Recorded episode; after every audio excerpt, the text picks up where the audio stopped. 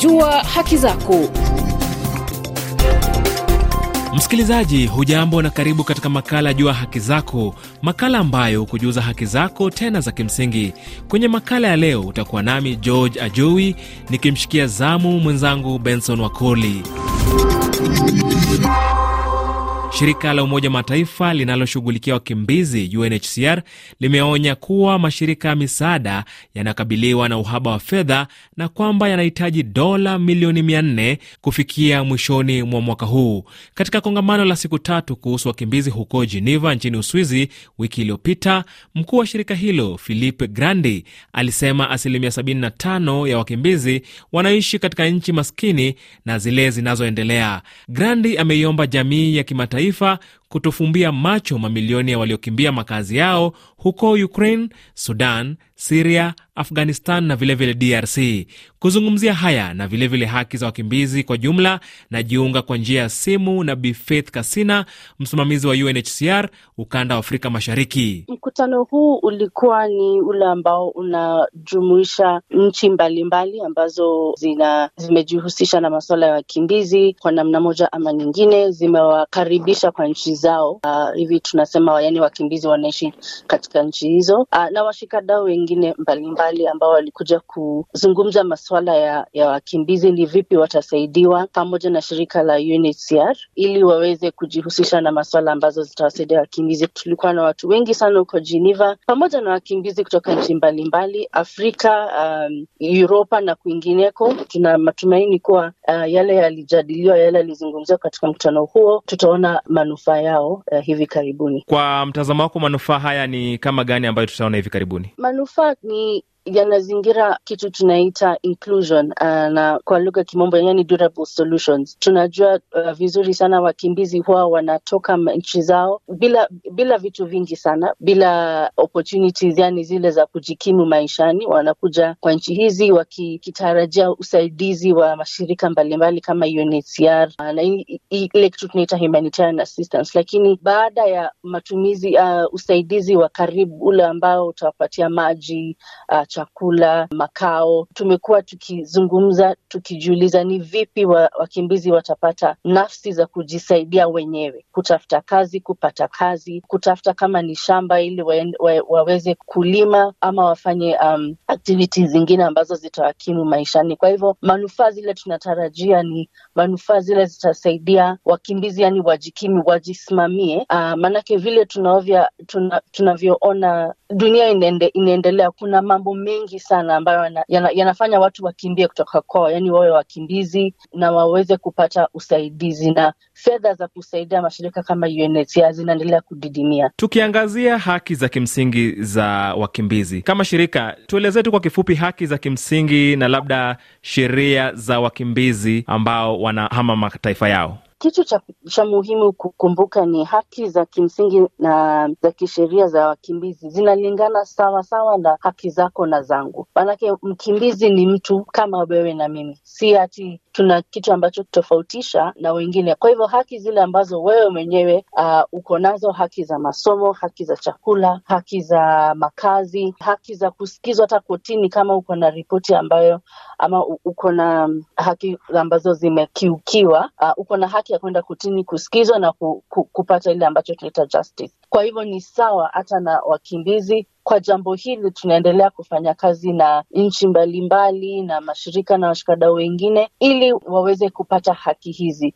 Haki hizi huwa zinakuja kwa wakimbizi katika hiyo maeneo ya ile nimesema kwa awali, uh, durable solutions, tukihakikisha kwamba nchi zinajumuisha kwa um, kwa masuala ya masomo, yani kwa haki ambazo kila mtu, kila mwananchi mwingine ako na hizo haki, basi tunasema wakimbizi lazima wawe wana haki hizo hizo ambazo wananchi wengine wanazo mpaka wali, ule wakati wataamua kurudi makwao, kama uh, nchi zime hali imekuwa sawa, ama wataamua kukaa katika hizo nchi ambazo zimewakaribisha na wajaribu wakuwe kama wananchi uh, ambao wako kwa hiyo nchi. Wakimbizi wana haki labda ya kumiliki shamba kwa mfano, ama kununua mali kwa mfano, gari, manyumba ama nafasi za kazi katika mataifa ambayo wanaishi kule. Ndiyo kabisa, na nitakupatia mfano mmoja. Katika nchi ya Uganda, hao ndo wameweza kufanya suala hili kwa fanaka sana. Wakimbizi ambao wako Uganda wanaweza kumiliki shamba uh, wanaweza kupata mahali wakaweta kwao, yani wanajenga nyumba, wana, wako na uwezo wa kununua properties za za kila aina, na hiyo ni kwa sababu UNHCR na nchi ya Uganda, serikali ya Uganda wameshikana wakisema hivi ni vipi tutawasaidia wakimbizi ili waweze kujisimamia. Mkimbizi kama nilivyosema awali ni mtu kama mimi na wewe,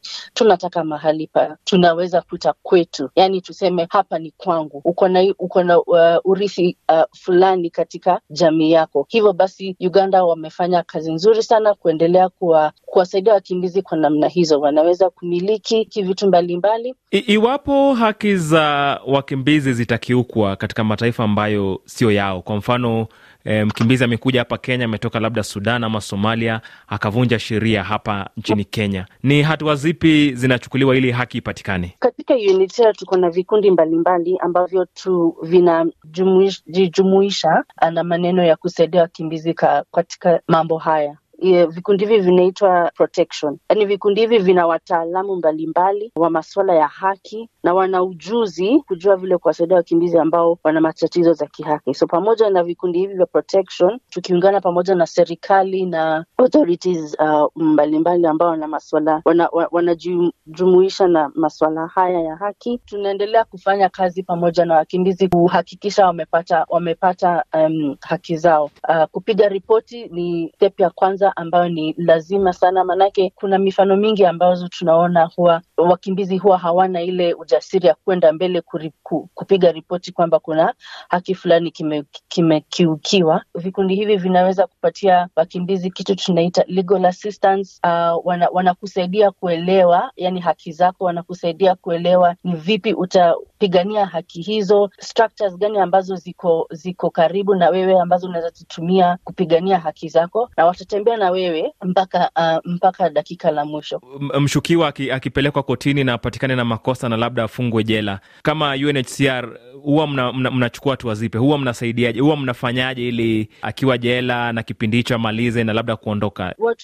Huwa tunawasaidia wa, wa, wamalize uh, vipindi vyao. Wakati ambapo wamemaliza na wanarudi kwenye jamii, tunawasaidia ku, yani kuishi vizuri na, na watu ambao wako kwa jamii, kuhakikisha kuwa wanafuata sheria za za za, za, za nchi za sheria za kijamii. Ni muhimu kukumbuka kwamba hata kama wewe ni mkimbizi uko nchi ya kigeni, nchi hii iko na sheria zake, nchi hii iko na yani mambo ambazo huwa wanafanya kama vitu tunaita laws and cultures and norms. Kwa hivyo ni, ni muhimu sana kama kwa mkimbizi kufuata sheria hizo, kufuata nyayo hizo ambazo wananchi wengine wanafuata, kiobei hizo laws. Wakati ambao unajipata umehukumiwa, UNHCR na vikundi vyao pia wako hapo karibu na wewe, wanakusaidia kuendelea kukupa imani ukishamaliza uh, proses hiyo, ukitoka, kuna hii program zote rehabilitation, unajua venye utarudi kuishi na wengine kwenye jamii na kuwa um, kuwa mtu ambaye anaishi vizuri na wengine. Nikimalizia labda mazungumzo yetu, ningependa tu utuelezee majukumu yenu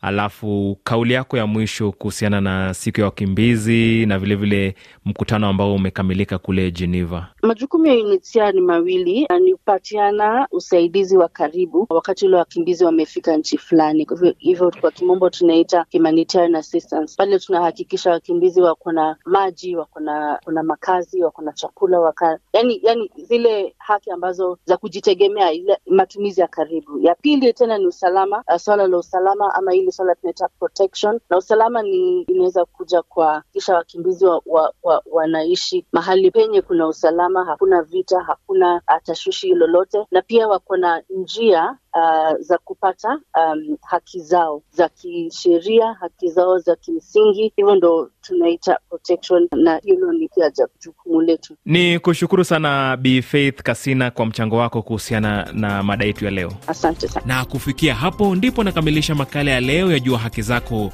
Kwa niaba ya Bi Faith Kasina, msimamizi wa UNHCR ukanda wa Afrika Mashariki, ni mshukuru sana na ni kushukuru wewe msikilizaji kwa kuwa nami tangu mwanzo hadi tamati. Kutoka kwangu George Ajowi, kwa heri.